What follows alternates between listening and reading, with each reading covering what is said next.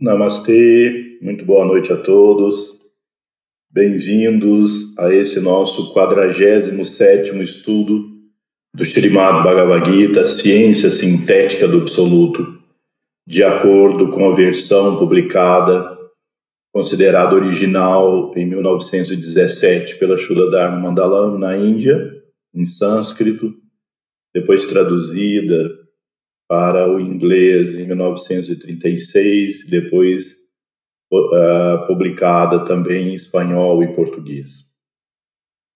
Com 745 versos e 26 capítulos.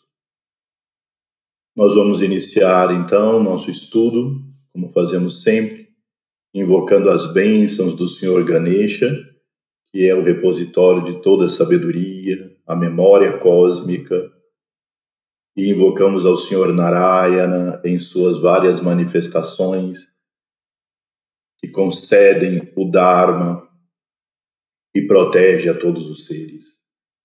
Coloquemos as mãos juntas em Pranamudra no centro do peito.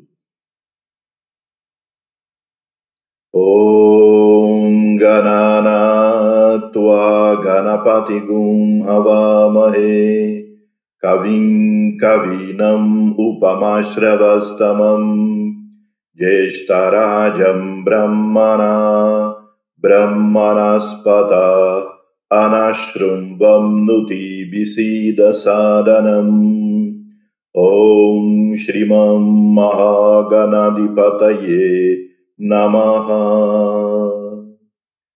नमस्ते नरदेवाय नमो नारायणाय च। बादरीवननाथाय योगिनं पातये नमः। नारायणं नमस्कृत्य नरं चैव नरोत्तमं। देवीं सरस्वतीं व्यसं ततो जयामुदीरये। नारा नारायणाजतौ jagatai-stistau Shuddha Sankalpanatau Chavande Krishna Arjunau Sada Om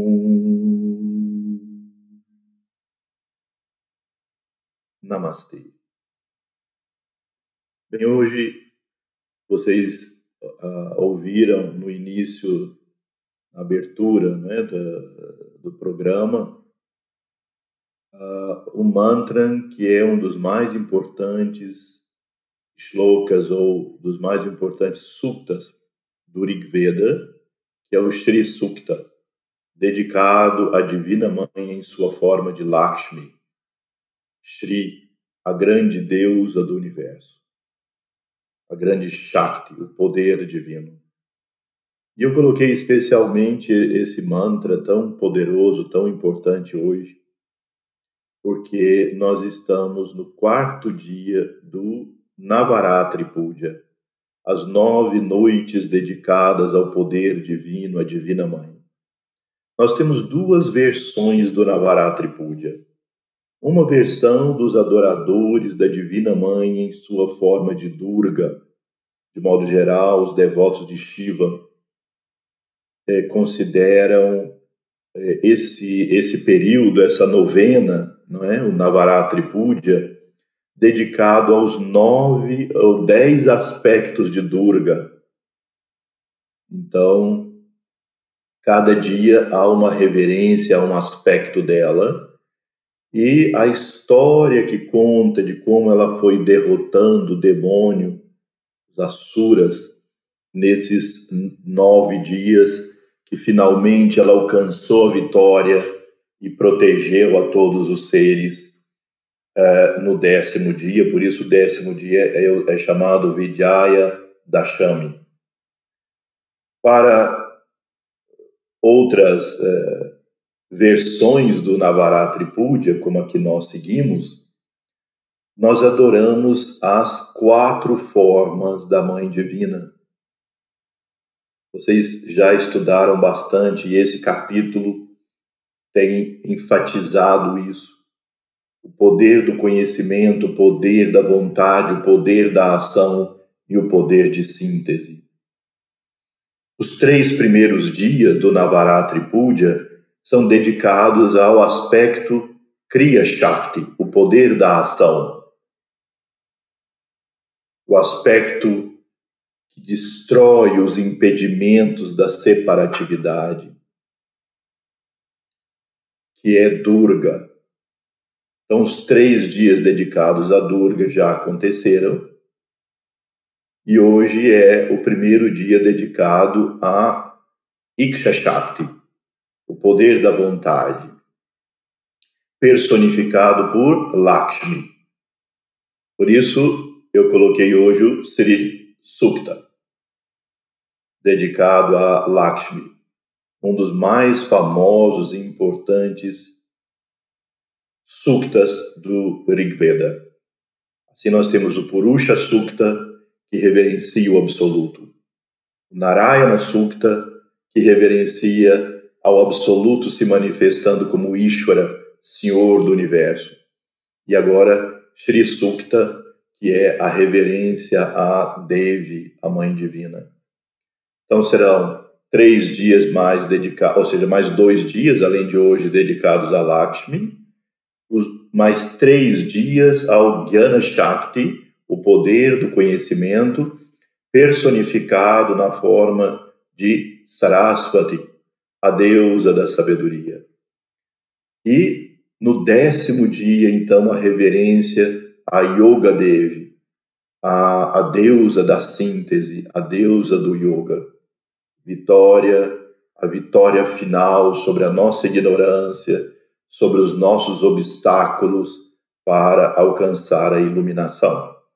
Então, eu sugiro a vocês poderem também partilhar, participar dessa, dessa cerimônia, dessa novena, não é? é dedicada à, à Mãe Divina. E aí, por exemplo, nesses dias de Lakshmi, nós podemos entoar o mantra Om Om Hrim Namo Mahalakshmiai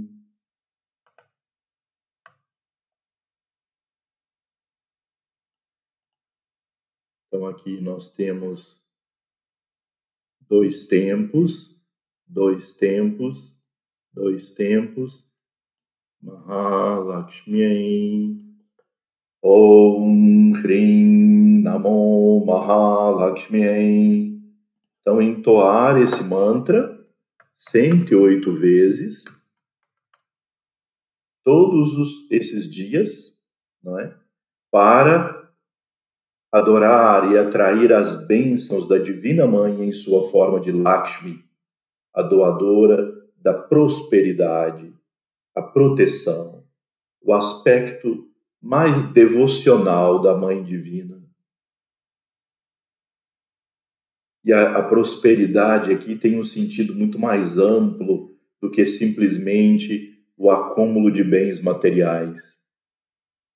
Tem o sentido de encontrar a plenitude, porque o sentimento de prosperidade vem quando você se sente pleno, completo internamente. Então, Lakshmi nos habilita a, a nos sentirmos prósperos, por preencher nosso coração de amor divino, de poder, de sabedoria. E aí depois, nos três dias seguintes, o mantra Om Aim Saraswati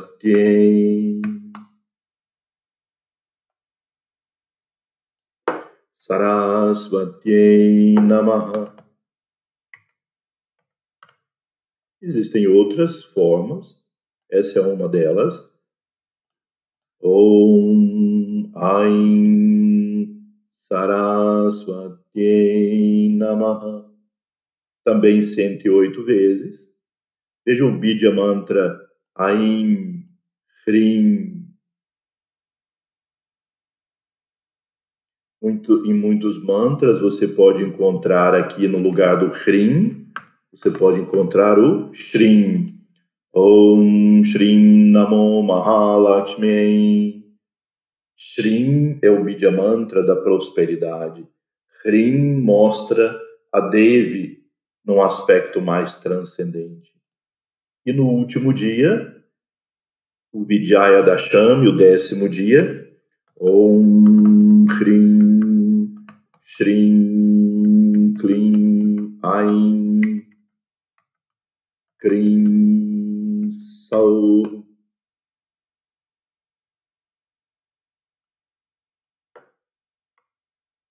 Yoga Devyai Namaha.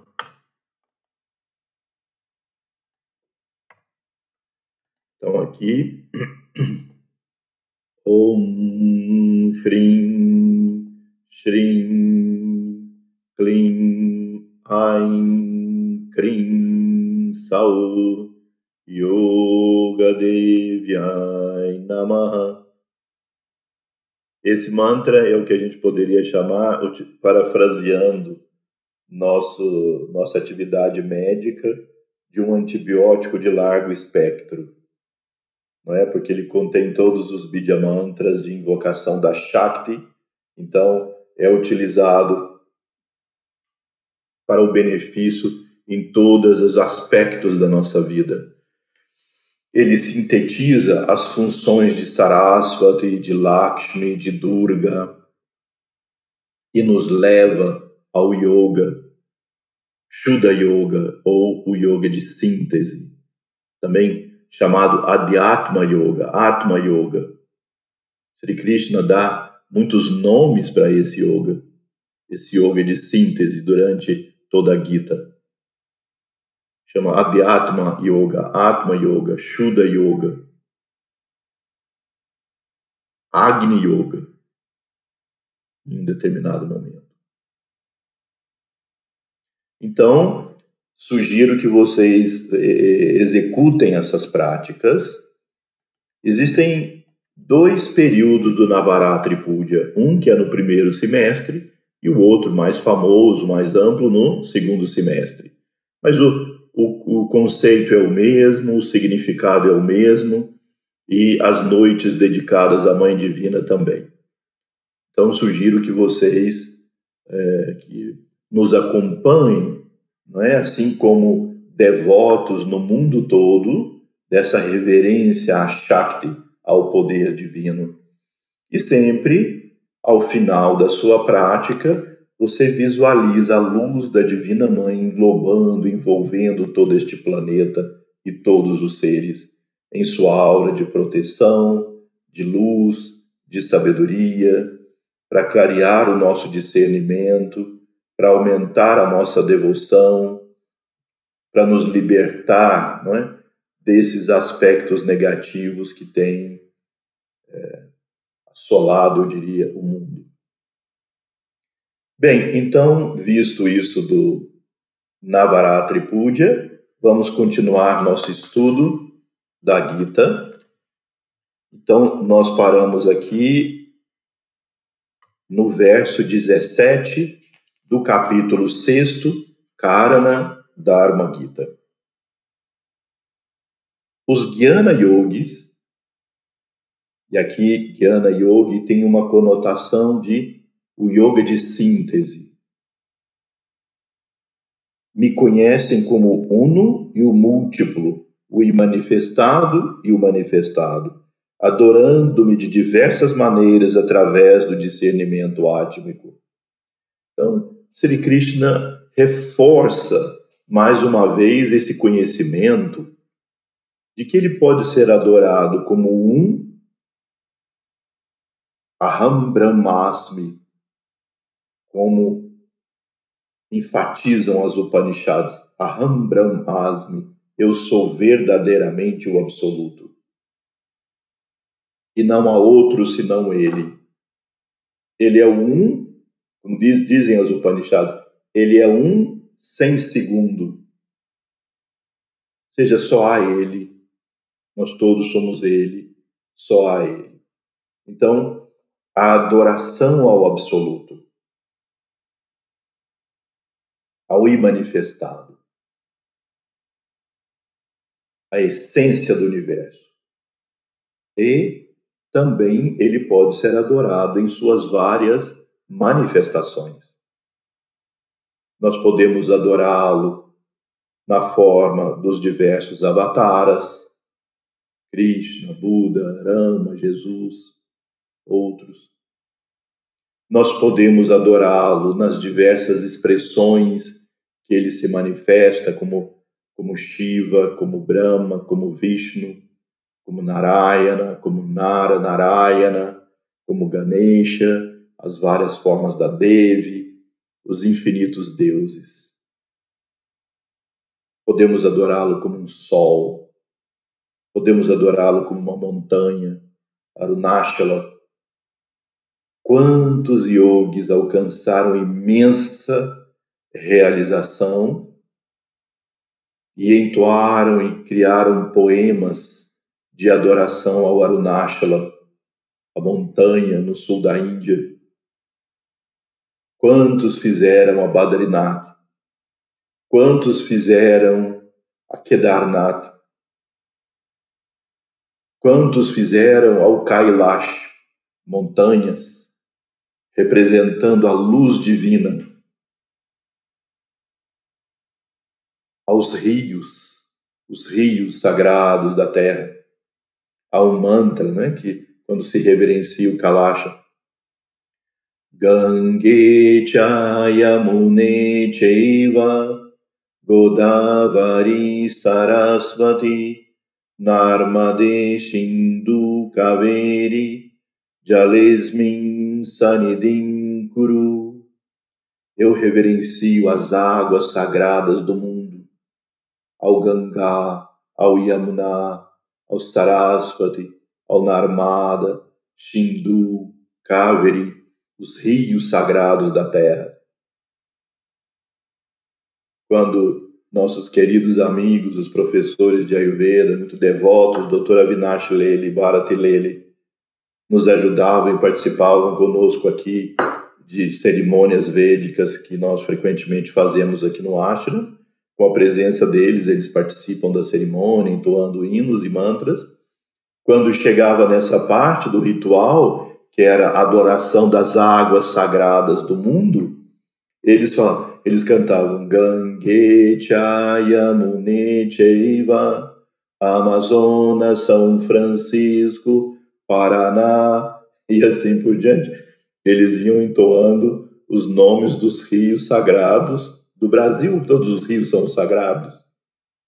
Representam o fluir da vida então, eles trocavam o nome dos rios da Índia pelos nomes dos nossos rios brasileiros, e está muito bem.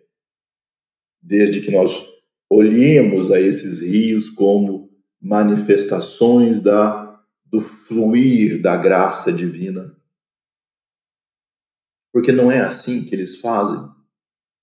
Eles fluem e nas margens do rio crescem as civilizações que se nutrem do rio, direta e indiretamente,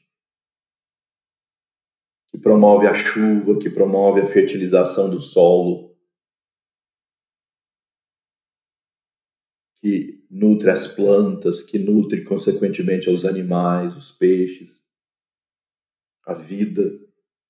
Então eles representam o sagrado, o divino, como as plantas as árvores, quantas árvores são adoradas como a presença de Deus. Ashwata, a ficus religiosa.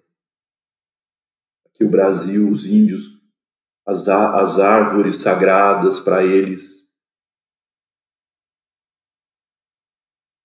Quantas plantas sagradas nós temos que nós utilizamos nos rituais e nas cerimônias.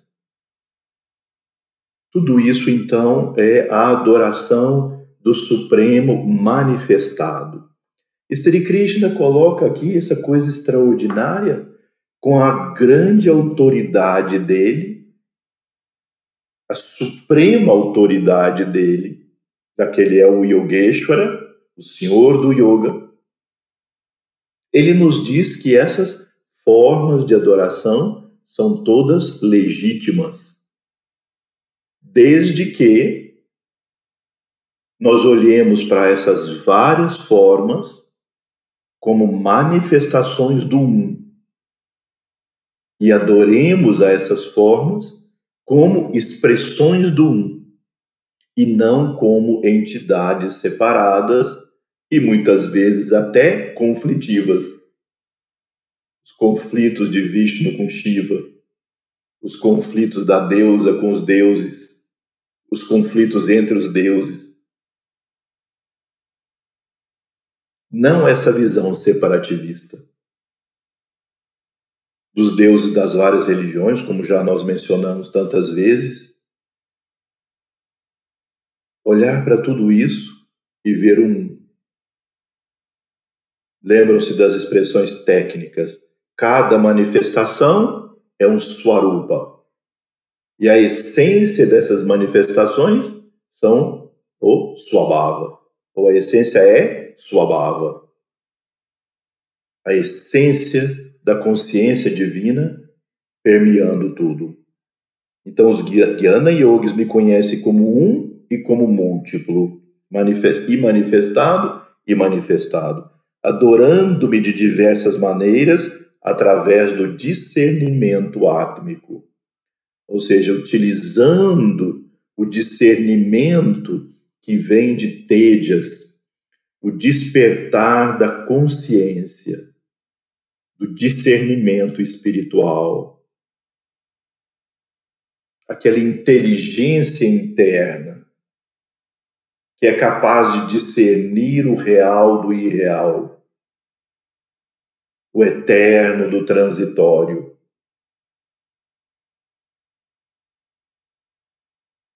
E conseguir perceber a essência das coisas. Isso se desenvolve com a prática do silêncio interior, com a prática da meditação. Tecnicamente, o Ayurveda nos ajuda a entender isso. Nós temos uma subdivisão dessa energia que governa o nosso metabolismo que se chama Pita e uma subdivisão é o Sadaka Pita, o Pita que digere as impressões que entram pelos nossos sentidos e que digerem aquilo que nós aprendemos. Então, por exemplo, vocês me percebem, percebem o que eu estou dizendo para vocês agora através do seu Vata, Pranavayu. Mas vocês me entendem através do seu Pita que é o Sadaka Pita. E vocês assimilam isso como seu através do seu Tarpaka Kapha, que é a memória, o contentamento, a, a, o guardar para si o conhecimento, o assimilar, eu diria, o conhecimento. Sadaka Pita é a inteligência comum com que nós vivemos, discernimos sobre a vida, escolhemos as coisas. Quando Sada capita, entra em silêncio, em calma, esfria. Por isso é que nós dizemos sempre que as pessoas de natureza pita devem seguir o lema fica frio. Fica frio. Porque quando a mente fica contundente demais pela paixão, pela raiva, ele chega a ser destrutivo, autodestrutivo e destrutivo dos demais, da natureza e de tudo. Porque o fogo da paixão surge e nubla a visão. E aí se torna impulsivo e agressivo. Quando domina, dominam as trigunas, rádias e tamas. Mas quando a mente entra nesse estado de calma, o inglês é coolness, esse estado de frio, calma mental, meditar, por exemplo, na lua cheia de outono, Sharak Chandra Dyute. Nós reverenciamos a Mãe Divina, Sharak Chandra. Sharak, Sharak é o mês, é a estação do ano do outono, do início do outono, que inclui uma parte do mês de maio. Então, vocês já devem ter percebido o brilho da lua cheia nos meses de outono. Aqui no Cerrado, por exemplo, o céu fica muito azul, muito claro, melhor dizendo, né, porque é azul à noite, muito claro, sem nuvem, e o brilho fresco da lua e a temperatura cai um pouco. Então isso acalma a mente, traz essa paz mental. E quando o praticante de meditação consegue momentos dessa paz mental, assim como o leite secreta nata, o Sadaka Pita secreta Tejas, o brilho do discernimento espiritual. Então, a entoação de mantras, o japa dos mantras. Vocês veem que o Gayatri Mantra, que muitos repetem continuamente após terem sido iniciados, Tatsavitur Varenyam, eu reverencio aquela Savitri, Tat Savitur, o néctar que flui do sol. Então, esse néctar é aquilo que enche a nossa alma, preenche de paz. E isso secreta o Tejas, que é o brilho da inteligência espiritual que nos permite discernir além da, das, da letra morta, o que é vivo por trás disso, a essência. Há um, uma imagem dentro da Shuddha Dharma Mandalam, que é a Divina Mãe sentada em seu trono de lótus, dos pés dela flui Tejas. E o Ramsa Yogi, na verdade, Ramsa Yogi não é uma pessoa, mas é um, é um cargo desempenhado periodicamente por diferentes mestres. O Ramsa Yogi se senta às margens do lago, onde a Divina Mãe está sentada e fluindo dos seus pés esse néctar de Tejas ele se alimenta desse néctar. E tal como a ave ramsa, ramsa é o cisne. E, e há uma, uma história, um mito, de que jogaram água no leite, o que hoje é extremamente comum, não é? Mas nessa época não. Jogaram água no leite e o ramsa, o cisne, que só se alimentava de leite, foi lá e com o bico ele foi separando a água do leite e só tomou o leite. Isso significa que o Ramsa Yogi, nutrido pelo Tejas que provém dos pés da Divina Mãe, clareando sua inteligência espiritual, no meio de toda essa quantidade de textos tradicionais, de ensinamentos tradicionais, ele consegue discernir aquilo que é eterno, sanatana, daquilo que é transitório, daquilo que serviu só para um povo naquele momento, naquelas circunstâncias, contido nos textos sagrados. Nós já discutimos isso aqui, que nem tudo que está contido nos textos clássicos antigos é sanatana, é eterno.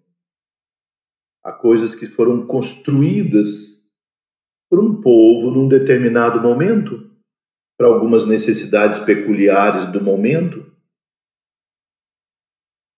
Então isso não é sanatana,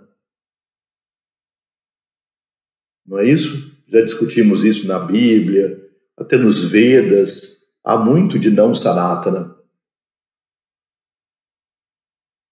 A expressão pura do Sanatana Dharma nós podemos encontrar na Gita, como nós já argumentamos bastante sobre isso no início dos nossos estudos.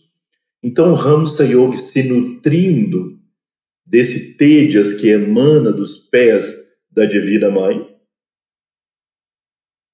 ele discerne e ele consegue então comentar e periodicamente os Ramsas escrevem seus baixas, seus cáricas, seus dípicas, que são os comentários, e isso vai trazendo real. Então nós precisamos nos nutrir desse tejas.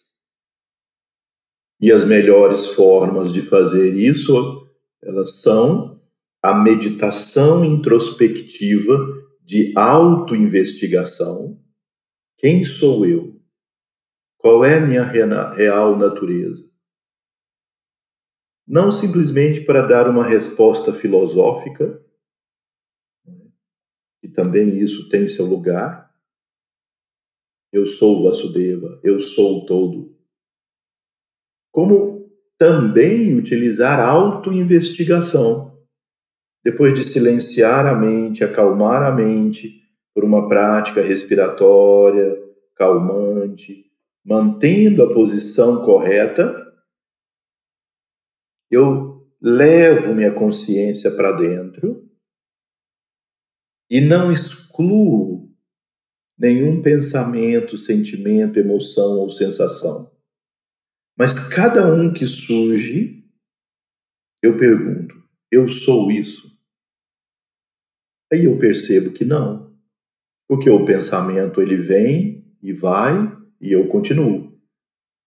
Eu sou esse sentimento? Eu olho, ele vem, ele vai e eu continuo.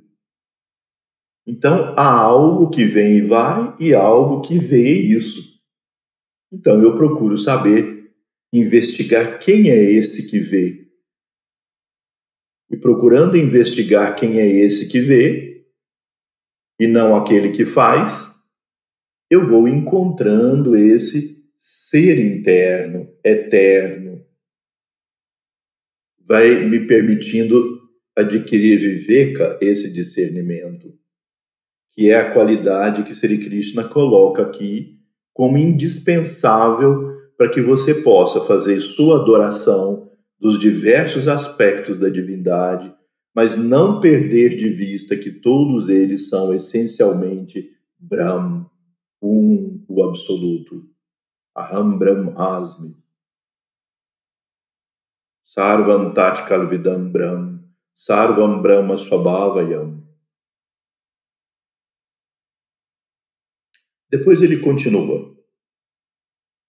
Aqueles que são pervertidos, inativos e desprovidos de discernimento átmico, dominados pelas tribunas, e em consequência disso, caracterizados por separatistas e egoístas inclinações, inconscientes de que eu sou a causa de tudo, não me compreendem como tal.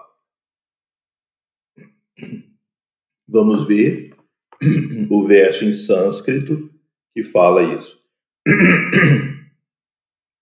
Namam duskritino muda prapadyanti naradamaha mayaya parita dhyanam asuram bhavam ashritaha asuram bhavam asura bhava Sri Krishna na Gita discerne dois grupos de bava. Vamos escrever isso aqui para que essas palavras se tornem mais familiares.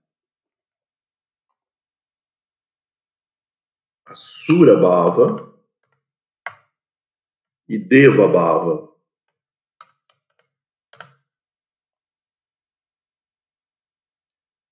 Asura, vocês já sabem que a palavra Bhava significa motivação motivação.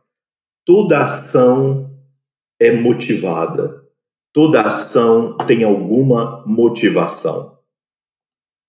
Toda ação tem um desejo. E é esse bhava, que é o desejo, que é a, o impulso que motivou a ação, é o que gera o karma dessa ação. Mais do que a ação em si, é o desejo ou a motivação, o impulso que gerou a ação. Não há ação imotivada. Todas as ações têm um bhava. Por mais inconscientes que essas ações sejam, elas são motivadas e elas têm um desejo por trás.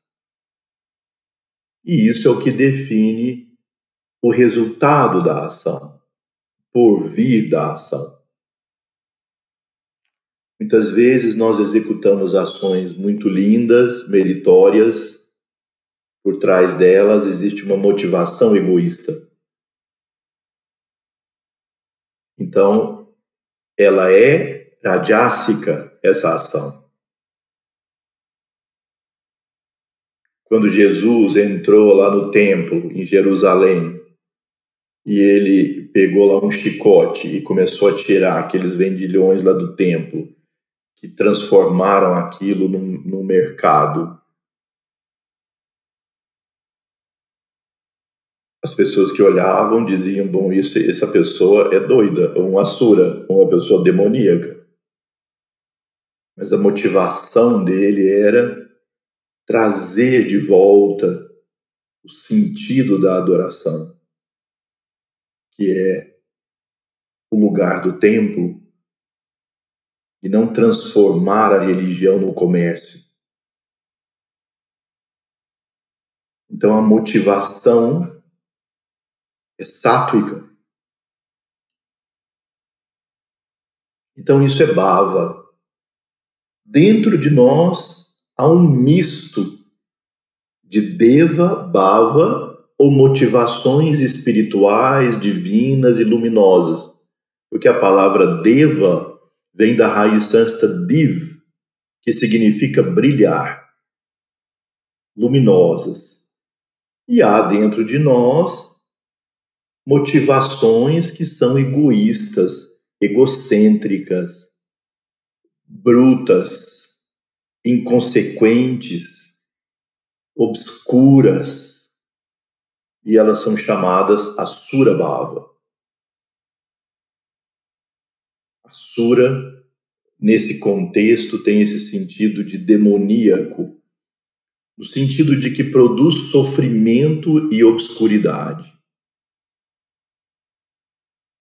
E nós somos um misto dessas desses bhavas. E a cada momento da vida, aquele que trilha o caminho não está isento de Asura Bhava porque entrou no caminho.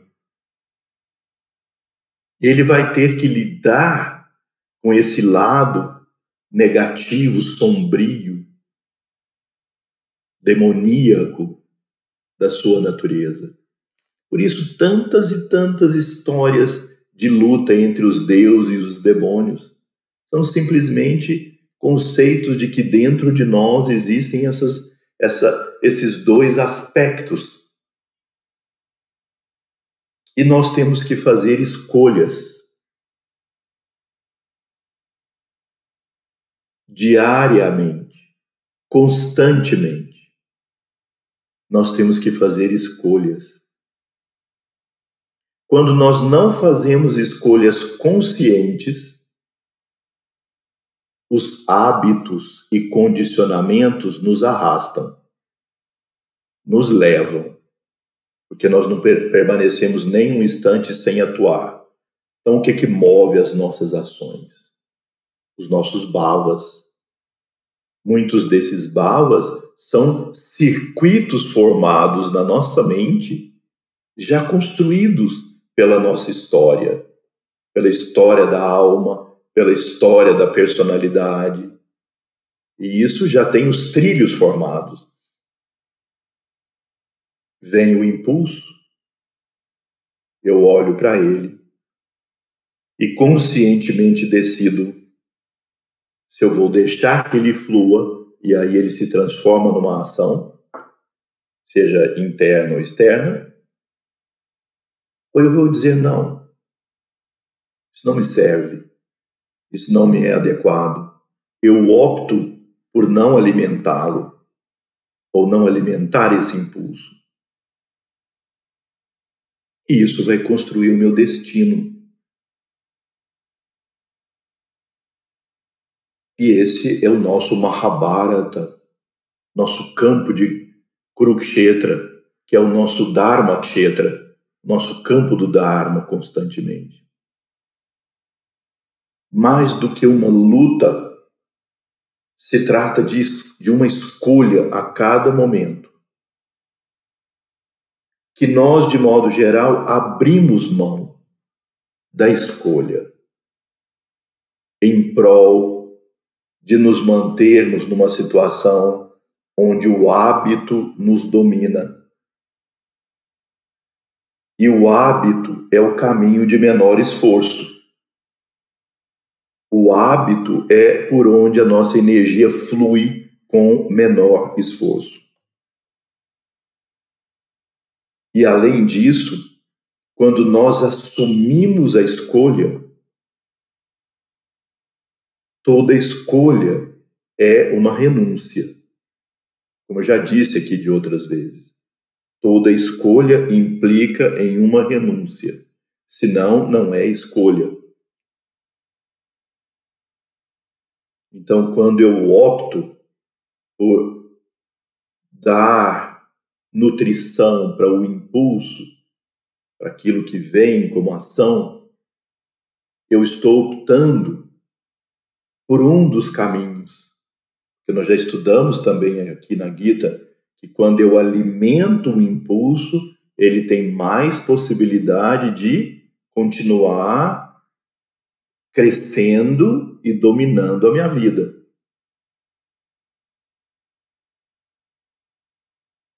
Então, nós seguimos de acordo com a Gita, de acordo com a tradição védica, de acordo com os ensinamentos espirituais,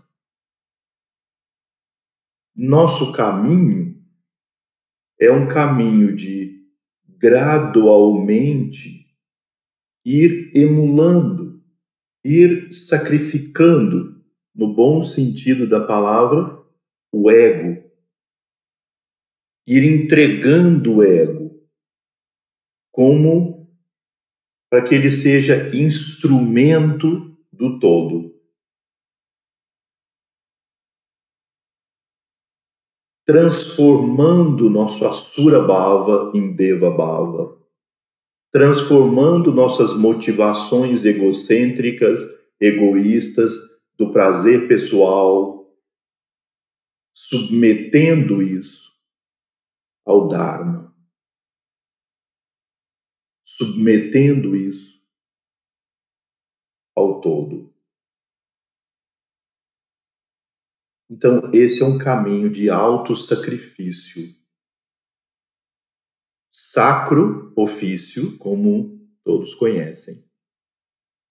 Não é doloroso, mas é um caminho de renúncia.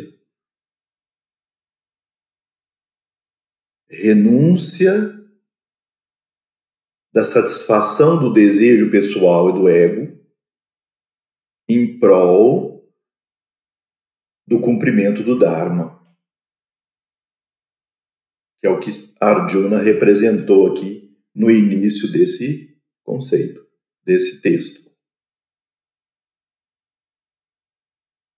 Mas ao longo da história surgiram filosofias, surgiram visões diferentes dessa. Surgiram filosofias, modos de pensar, de viver que disseram não. Não é esse o caminho da evolução. Observa a natureza. Vence o mais astuto, o mais inteligente, o mais apto, o mais adaptado, o mais forte, mas nem sempre.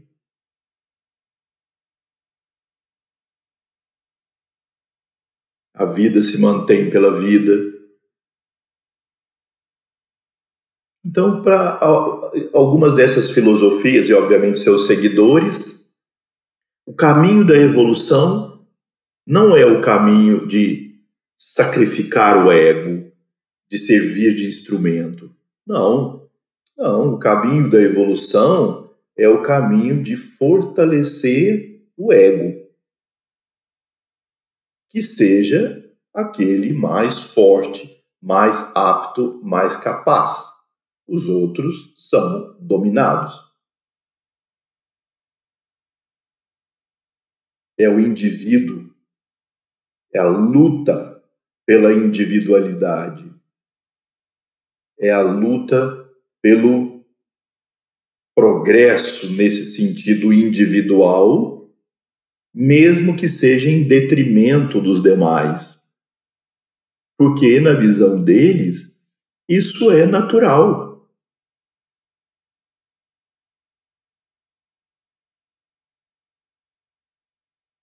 E dentro dessas filosofias e sistemas,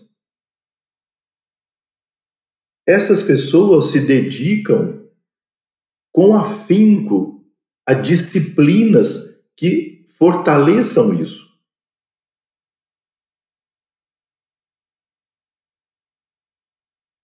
Vocês veem ao longo da história e mesmo atualmente, existem processos de magia, práticas de esoterismo, práticas religiosas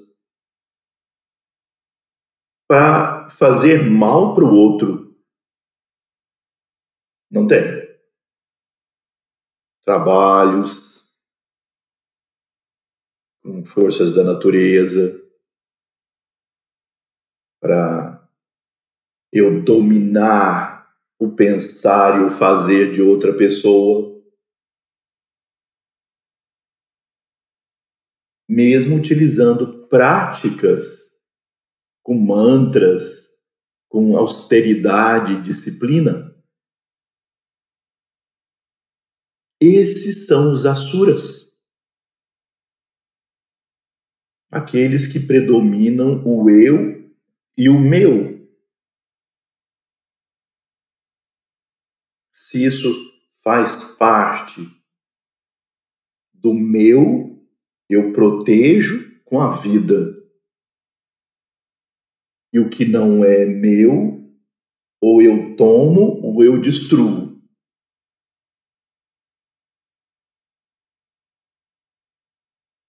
Ou me coloco numa posição de absoluta indiferença, desprezo. Isso é o alimentar o Asura Bhava e hoje você vê há doutrinas políticas, há doutrinas sociais, e há até doutrinas religiosas que acreditam até que há deuses que vivem em função de servir você para tonificar o seu ego. Se isso ajudar alguém, muito bem, mas se não, que se dane. Problema dos outros. Cada um cuida de si.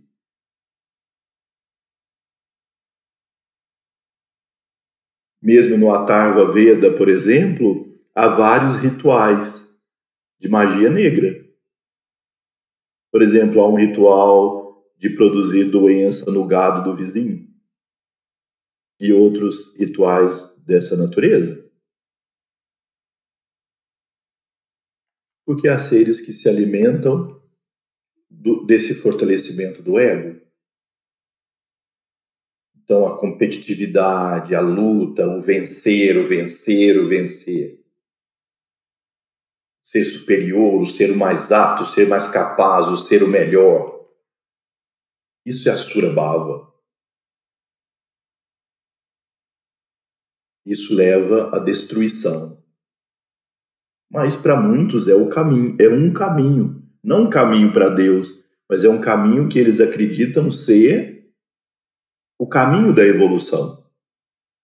O caminho que a sociedade deve ir, por onde a sociedade deve ir. De explorar por aqueles que são mais aptos, mais inteligentes, mais capazes, mais fortes, com mais poder. E aí nós temos muitos tipos de poderes: o poder do dinheiro, o poder da riqueza, o poder da beleza, o poder da inteligência e assim por diante. Manipulamos através desses poderes, e isso é a Sura Bhava. E à medida que nós entramos nesse caminho e nesse trabalho, nós temos que ir fazendo escolhas nesse sentido. O caminho da luz, que é o caminho da renúncia do ego. Não a destruição do ego, mas o posicioná-lo de tal maneira que nós sejamos instrumentos do Dharma, da ordem cósmica, colocando o dever como prioritário ao prazer.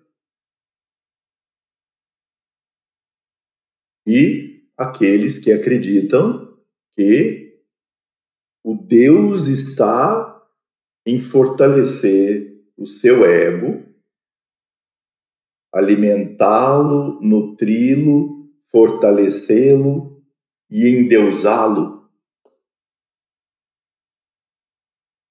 não precisa dizer mais nada, que todos sabem o quanto isso também nos domina muitas vezes. Então, Sri Krishna diz aqui: eles não me compreendem como tal. Portanto, eles não chegam a realizar a verdade divina. Os yogis praticando o yoga conhecem aquele como princípio interno imanente. Então, os yogis que praticam o yoga, né, no seu sentido mais, mais completo, como síntese, adoram ao princípio interno, a chama divina no coração, mas compreende que essa chama é imanente. Ela está em tudo e em todos não só no povo escolhido, não só nos virtuosos, não só nos que pensam como eu, não só aqueles que eu admiro, mas em todos, mesmo nesses asuras, mesmo nesses de extremo egoísmo, mesmo nesses seres destrutivos. Devemos adorar a presença divina neles. O que não significa, obviamente, concordar e compartilhar e alimentar essas ações, mas significa olhar para todas essas criaturas com bhavana, um sentimento de unidade, porque os asuras e o Asura dentro de nós tem seu papel no desenvolvimento da nossa vontade, do nosso discernimento. Para fazer o nosso crescimento é preciso resistência, é preciso que haja o atrito. E aí essas dificuldades, empecilhos vão desenvolvendo a nossa vontade, a nossa determinação. Vocês veem que, mesmo no meio de uma pandemia, mesmo no meio de crises como essa, nós vamos descobrindo saídas, mesmo que à custa de muito conflito, mas vamos descobrindo outras maneiras de viver. Vamos descobrindo a importância das relações que nós tivemos que perder e isolar temporariamente. Nós vamos valorizando o encontro, a troca.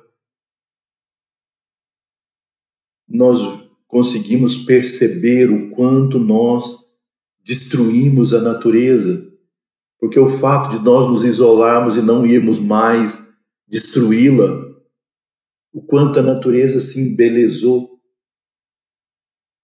o quanto alguns rios que nunca tiveram peixes passaram a ter, árvores cresceram no lugar onde as pessoas destruíam constantemente.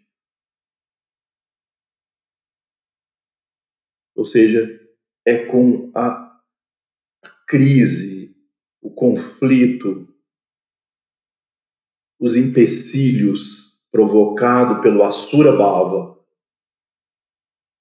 é que nós conseguimos desenvolver nosso caráter, nossa determinação, perceber o quanto o Asura Bhava nos faz mal.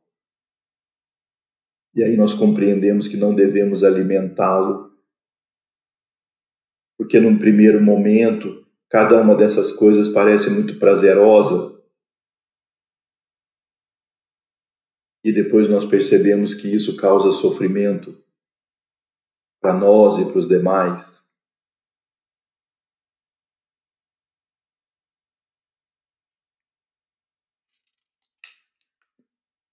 Então, adorar essa chama no coração e compreender que ela, tá, ela está em tudo e em todos.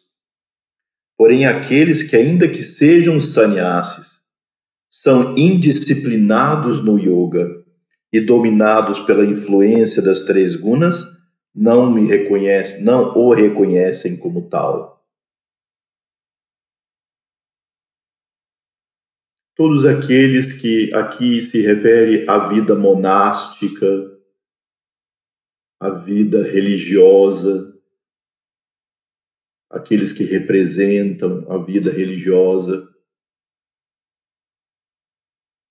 Quantos de fato compreenderam essa imanência divina e a onipresença? Quantos colaboram para que não haja separatividade? E a maioria voltado para o desenvolvimento da sua seita, da sua ordem, em detrimento às vezes de outros, perdidos nessa ignorância, tendo que sustentar esse poder dele e dos demais que compõem esse grupo. Isso leva à separatividade, à ignorância, ao sofrimento. Porque ao domínio das trigunas. Agora vejam esses dois próximos versos eles são, de fato, uma grande lição.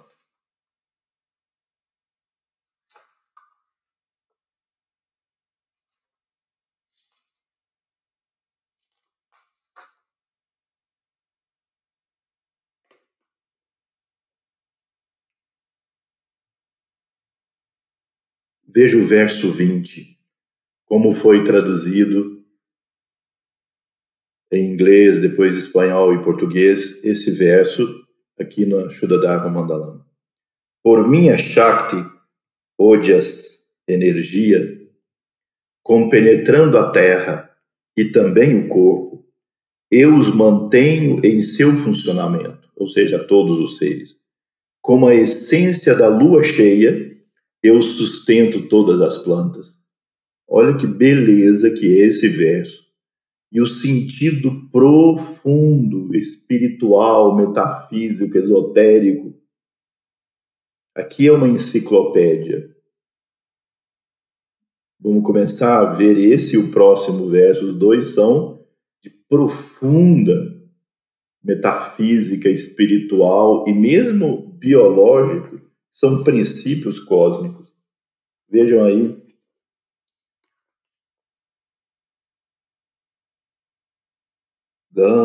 Gama Vishyacha Bhutani Darayamyaham Ojasha Pushnami Kaushadihi Sarva Somo Bhutva Rasatmakaha Vejam que tem três palavras aqui que são muito importantes e poderosas: a palavra odias, a palavra soma e a palavra raça.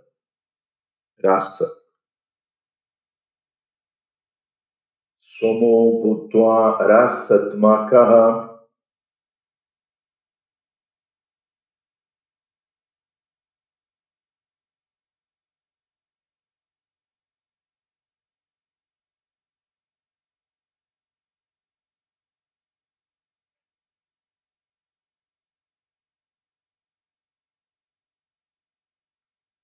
Alguns entendem aqui quando fala soma, como fala aqui, aqui na tradução da Shuddha Dharma diz essência da lua cheia. E aí é somou raça. Raça é a essência de qualquer coisa. Toda essência é chamado raça. Néctar, a essência. E a lua cheia soma. Então, somou rasa, aqui traduzido como a essência da lua cheia.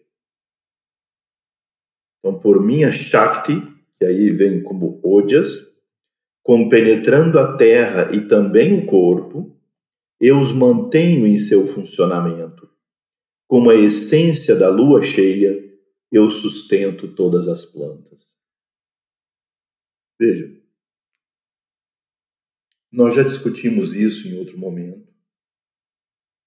Que o universo funciona por uma lei básica de uma força, de uma Shakti, de um poder, de uma energia que se ramifica em duas polaridades. Uma polaridade quente, expansiva, explosiva, penetrante, e uma outra polaridade fria, captadora, que traz de volta. Então, por exemplo, o Sol. Como os planetas foram gerados na teoria da astrofísica? Uma parte do Sol explodiu e jogou para o espaço uma massa de gases então, essa é a força quente, explosiva, que expande, que metaboliza, que digere, que transforma. E essa força, ela foi produzindo reações químicas e físicas naquela massa de hidrogênio, né? porque o Sol é uma massa de gás, é uma massa de hidrogênio um, um elétron, um próton, um nêutron. Ou seja, o princípio básico da matéria, um, um elétron, um próton, um nêutron. Então, isso, essa explosão produziu impacto entre essas partículas, gerando formação de hélio, depois das outras substâncias, formando a nossa famosa tabela periódica. E parte dessa massa foi se solidificando à medida que se afastava do Sol e foi se concentrando como matéria sólida, como atmosfera. Então ali se formou a Terra, não só o planeta Terra, o elemento Terra dos planetas, o elemento água que na Terra tem, que parece que em outros planetas também, o elemento fogo, o núcleo da Terra incandescente, o elemento ar, que é a atmosfera de vários planetas, o elemento espaço que se formou internamente no planeta. Vocês sabem que alguns planetas ainda não se solidificaram. Eles são ainda massa de gases em processo de transformação. Então, essa é uma força quente explosiva. Se não houvesse a outra força que o Sol tem. Desculpe. É, se não houvesse a outra força que o Sol tem, e quando a gente vê aquela massa brilhante e quente, nele existe outro Sol, que é uma força captadora que traz de volta, que é a força gravitacional. Que, ao contrário da força explosiva que empurrou os planetas para fora, e não havendo esse outro sol ali junto, que é a força fria, o sol frio, o sol gravitacional, nossos planetas seriam como bolas de bilhar jogadas nesse espaço. Então a força gravitacional puxa os planetas de volta. Mas se não houvesse a força explosiva, o Sol voltaria a engolir os planetas. Então a órbita dos planetas é uma perfeita harmonia dessas duas forças. A força que joga isso para fora, essa força explosiva, com a força gravitacional. Sri Krishna aqui se refere a essa força gravitacional, mas no sentido cósmico dentro do ser humano, essas duas forças atuam biologicamente, energeticamente, em todos os outros níveis. Falando primeiro do nível biológico, há uma força catabólica que gera energia, que gera calor, que gera combustão. É a energia que está na sua mente agora, digerindo essas informações. É a energia que está nos seus olhos, digerindo a luz para transformar em impulso elétrico e transformar em percepção visual, é a luz, é, ou seja, é a energia que está na sua pele, transformando a energia do sol em pigmento e em vitamina D. É a energia que está no seu sangue, gerando calor. É a energia que está dentro das, das suas células, que pega glicose, oxigênio e gera combustão. Essa força catabólica, se você não comer para colocar ingrediente, para colocar lenha na fogueira, ela te consome. Ela consome seus tecidos, vai jogando glicose, a sua glicose interna, vai jogando as suas gorduras internas e depois vai jogando as suas proteínas na fogueira da digestão. Essa força em nós, biologicamente no Ayurveda, ele é conhecido como Pitta. E há essa força gravitacional fria, anabólica, construtiva, que forma estrutura, que lubrifica, que é suave, enquanto a outra é expansiva, é de unir, de reunir. É aquela que constrói a estrutura dos seus tecidos que lubrifica as suas articulações, que lubrifica sua voz, que lubrifica sua pele, seus olhos, que lubrifica sua mente para produzir afeto, enquanto a outra produz digestão dos pensamentos e inteligência, essa produz afeto, união, amorosidade, que quando em excesso é o apego, é o aprisionamento afetivo. Então esse é um tema longo, né, que é a própria sustentação da doutrina do Ayurveda. Mas vocês veem, o Ayurveda tem inserido no mesmo princípio filosófico de toda a cultura védica, que parte dessa mesma ideia, desse mesmo conceito, desse mesmo princípio. Então, essa energia de construção fria, captadora, que é Kapha, ela secreta quando em equilíbrio, em harmonia, ela secreta esse poder chamado Ojas. Vocês veem aqui no pé de página 21, Ojas, aqui simplesmente diz energia, mas é um termo extremamente vago. Que tipo de energia? Essa energia, ela é fria, ela é captadora.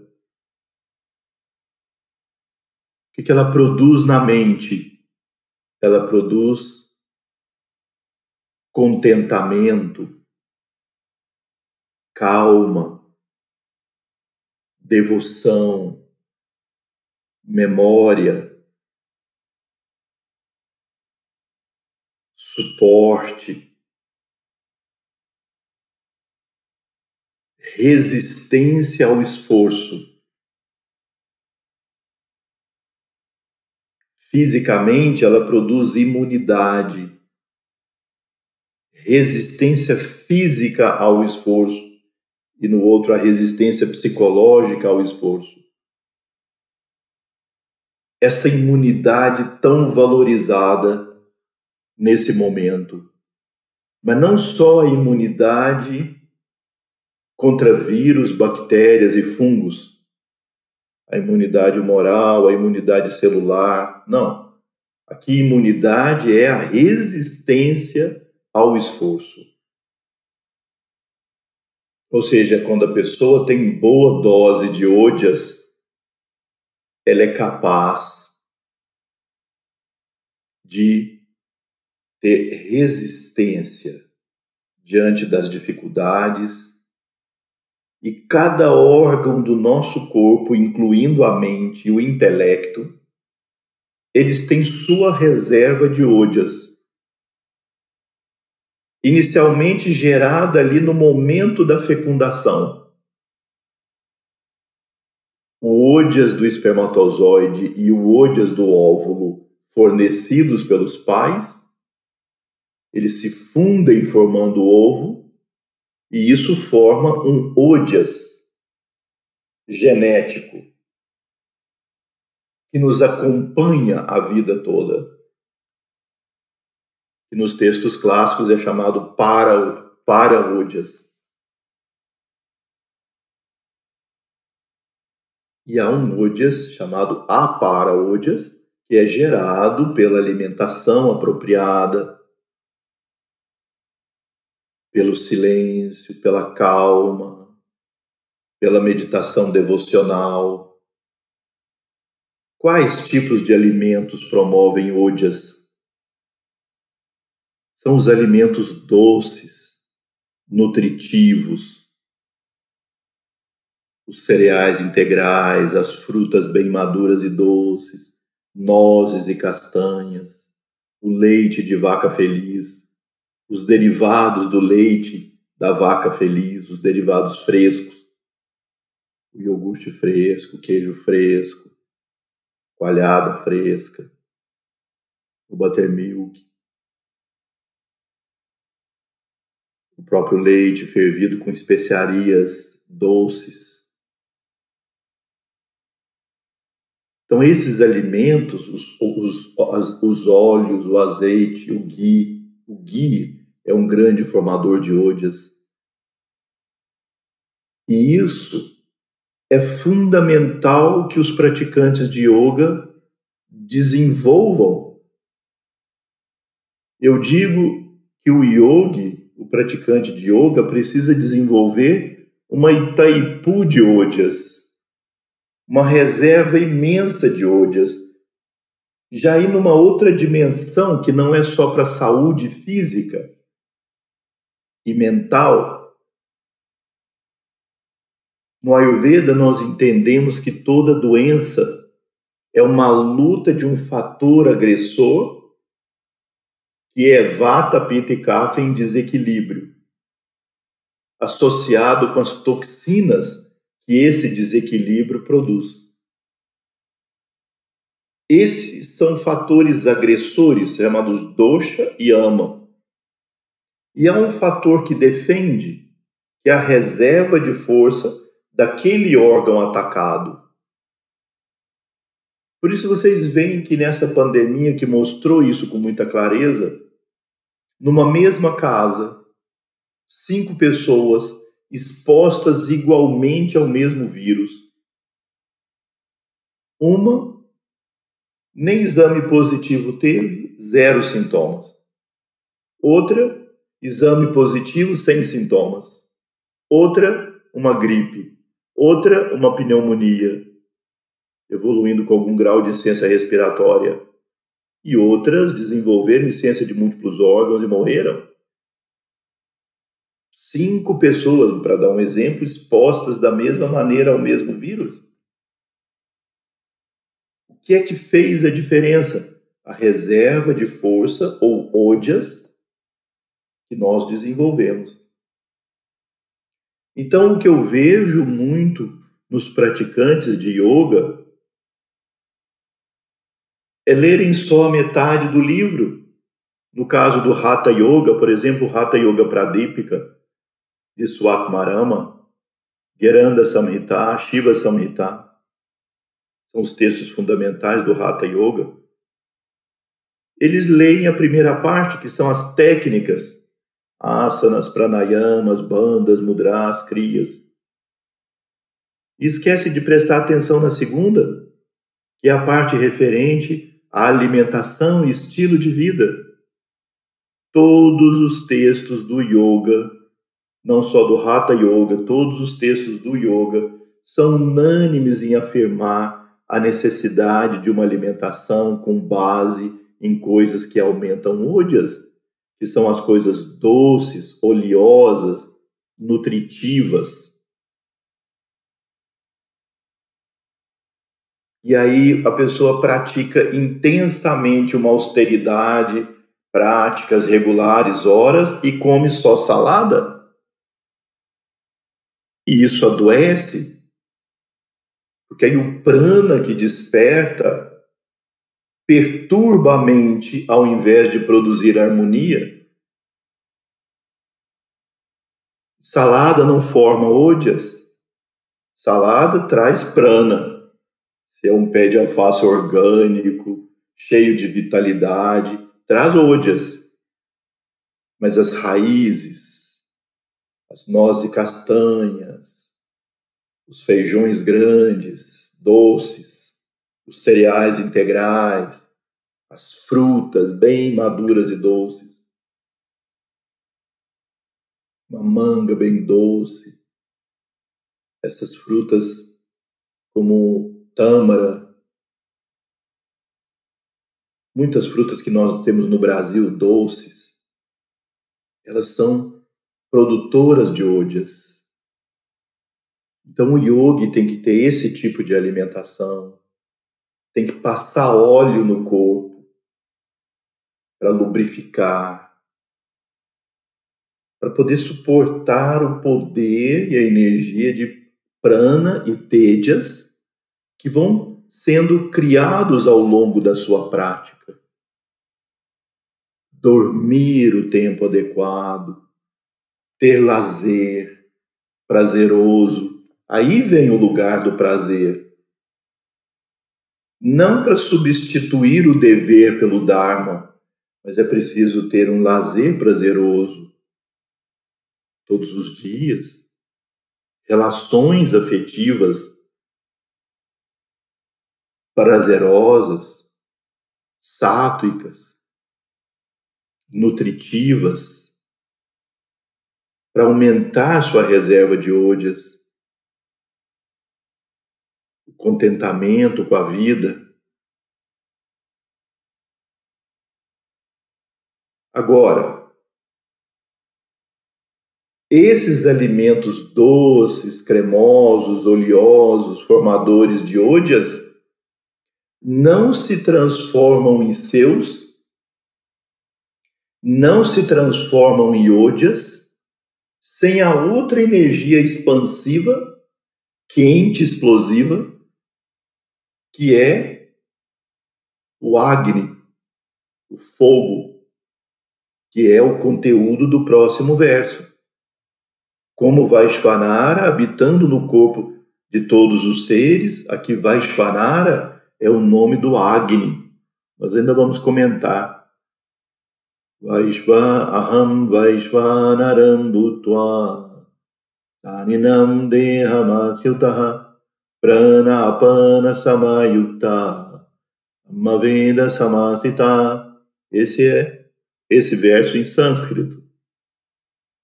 Então aqui fala de Vaishvanara, que é o Agni, o Agni Vaishvanara.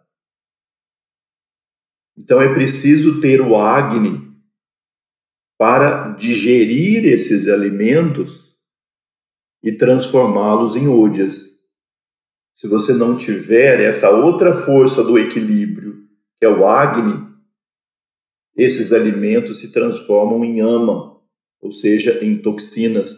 Eles são os maiores formadores de ama também. Veja como é que é a vida. Veja a sabedoria da vida. O mesmo alimento que se transforma em resistência é o alimento que se transforma em veneno se você não tiver uma boa capacidade digestiva.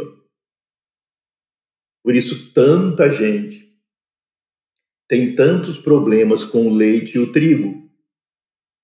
Independente, eh, digamos, desse veneno encaixotado, é chamado leite que vende eh, nas caixinhas, mas eu digo leite de verdade. Mesmo leite bom de verdade, de vaca feliz, Muita gente tem problema porque não tem bom acne. Muita gente tem problema com o trigo. Eu sei também o trigo tem modificações em relação ao trigo original que o torna mais difícil ainda de ser digerido. Mas tudo depende do acne. Então, alimentos de imenso valor se tornam toxina se você não tiver a outra força, que é o Agni, calor interno. Por isso, vejam, a regra básica da saúde: estômago quente, cabeça fria. Essa é a regra básica do Ayurveda. Aqui é o Agni no estômago, aqui é Ojas, Para a vida, para a saúde, nós precisamos desenvolver o odias físico, o odias psicológico. Nós já comentamos isso. Tem, tem pessoas que têm deficiência de resistência na mente, do odias mental. Qualquer contrariedade, qualquer frustração, qualquer não que essas pessoas ouvem, elas têm uma crise um ataque de raiva, um ataque de pânico, um ataque de ansiedade, ou uma depressão, ou uma doença física. Por menor que seja a frustração ou não que elas ouvem, algo que contraria a vontade delas, essas pessoas têm deficiência do odias mental.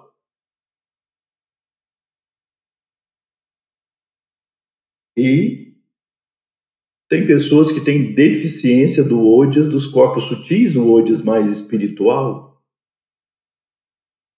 Elas entram no ambiente e o ambiente as suga completamente. Elas saem doentes do ambiente negativo.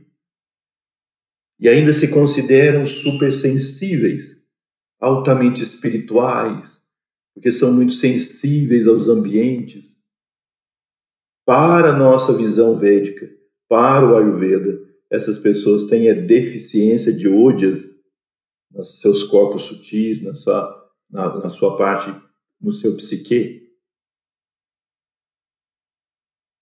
O que faz com que elas não tenham resistência. É a mesma resistência que nós precisamos para entrar num hospital cheio de bactérias, fungos e vírus altamente agressores vivermos aí trabalhando e não adoecermos? Mesmo quando eventualmente nós temos esses, essas bactérias, fungos e vírus colonizados na nossa garganta, debaixo da unha, na mucosa do nariz, e não adoecemos, porque temos bom odias, e eu não digo só pessoas que praticam yoga, eu estou dizendo as pessoas que que trabalham nesses lugares. Infelizmente, muitos profissionais de saúde perderam a vida, faleceram nessa, nessa luta com essa pandemia. Mas muitos têm sobrevivido com resistência e força. São os que têm melhor odias, para que eu possa materializar para alguns de vocês que não têm familiaridade com esse termo, o que é odias. Mas essa é só a dimensão física, psicológica do odias.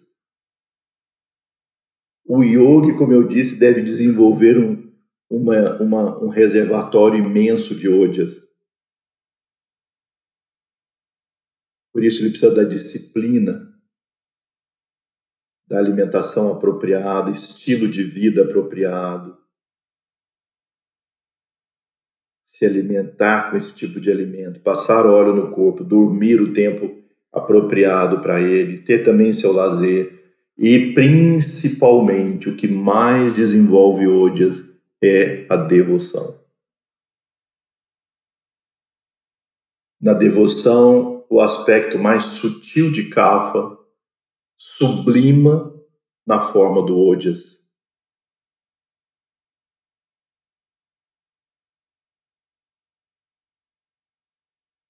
Então, práticas devocionais, e isso há muitas estatísticas mostrando.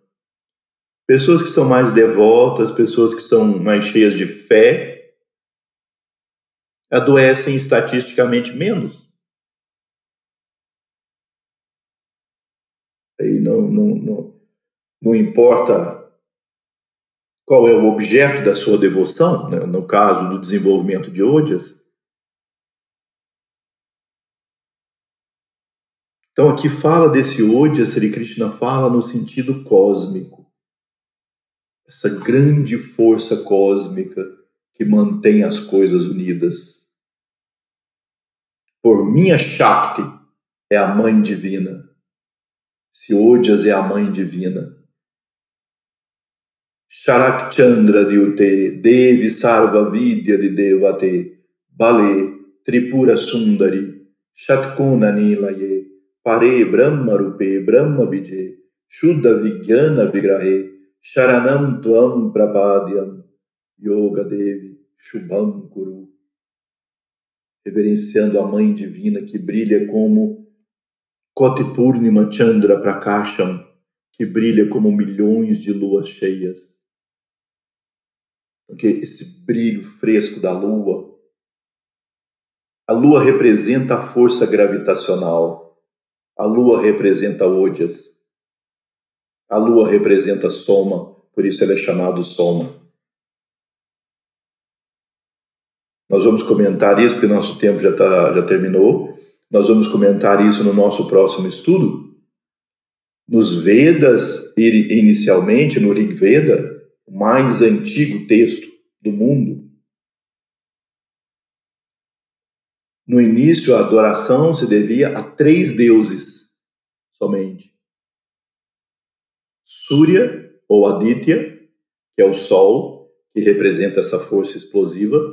Soma, que é a Lua, que representa essa força gravitacional, já que a Lua produz as marés, etc. Nós vamos comentar mais disso. Soma e Vayu, ou vento, que significa aqui não adoração simples do vento meteorológico, mas da força que gera o movimento harmonioso, o equilíbrio de, de Aditya com Soma, o equilíbrio representado nesses dois versos aqui.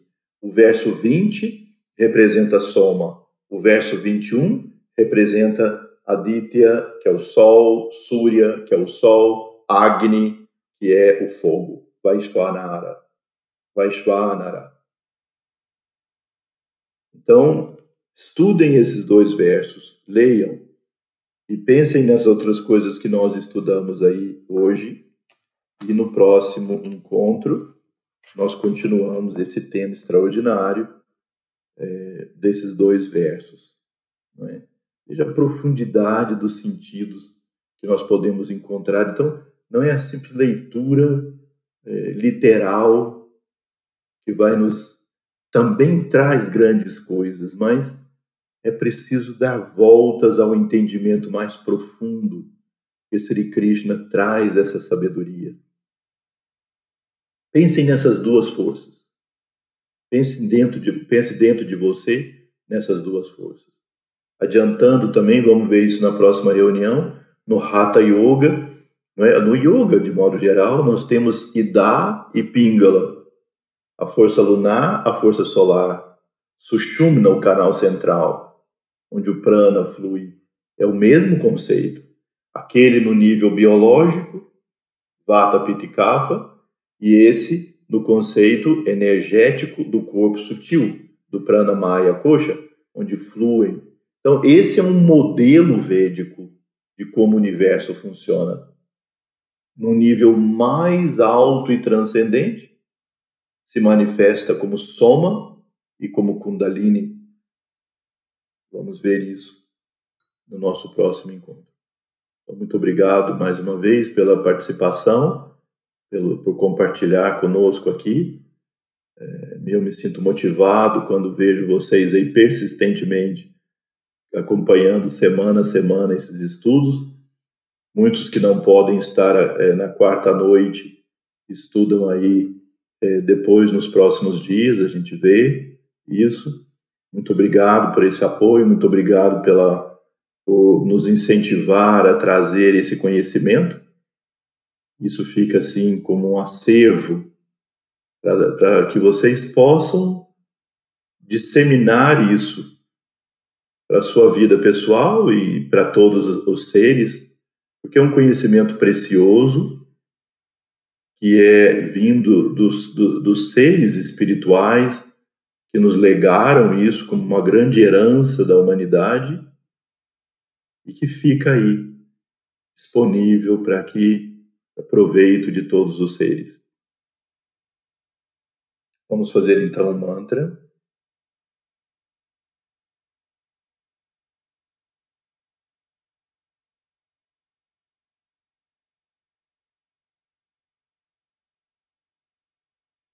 Om Brahmarpanam Brahmavihi ब्रह्मग्नो ब्रह्मणाहुतं ब्रह्मैव तेन गन्तव्यं ब्रह्मकार्मसमाधिना अहं विश्वाननु भूत्वा प्राणिनं प्राणापनसमयुक्ता समवेदयुक्तः Om Shanti Shanti Shanti Hari Om Namastê. Boa noite para todos e até nosso próximo encontro. E bom Navaratri Puja durante esses próximos dias.